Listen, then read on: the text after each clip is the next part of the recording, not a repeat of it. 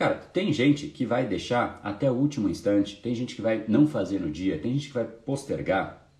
99% é mais ou menos assim. Ele fala, putz, eu até queria fazer isso. Aí ele põe lá o, o, o Word, né, sem nada escrito e fala, bom, agora vai. Eu vou só antes pegar um cafezinho. Aí ele vai pega o cafezinho. Aí chega uma mensagem, aí ele começa a mandar mensagem. Aí ele senta de volta e ele lembra que ele precisa ligar para uma outra pessoa. Aí ele liga para outra pessoa. Aí ele começa a fazer uma série de coisas e de repente ele olha para aquilo e fala: "Bom, agora eu vou fazer". Só que a energia está baixa. Então ele começa, só que não vem ideia, não vem nada. E ele começa a olhar para o lado, né, meio que num desespero de buscar informação e se distrai.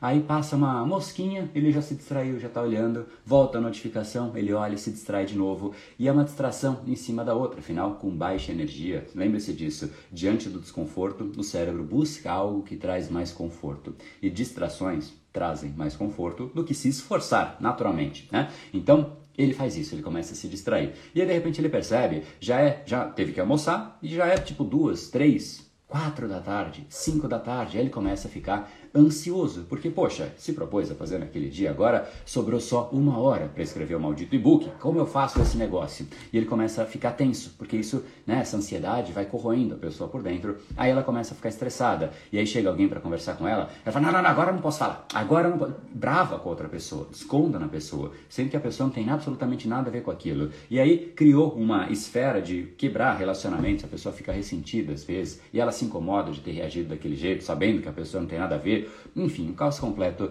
e, óbvio, nesse nível de estresse, com ansiedade, brigando com as pessoas, a criatividade nem sabe quem é você, passa longe demais, né?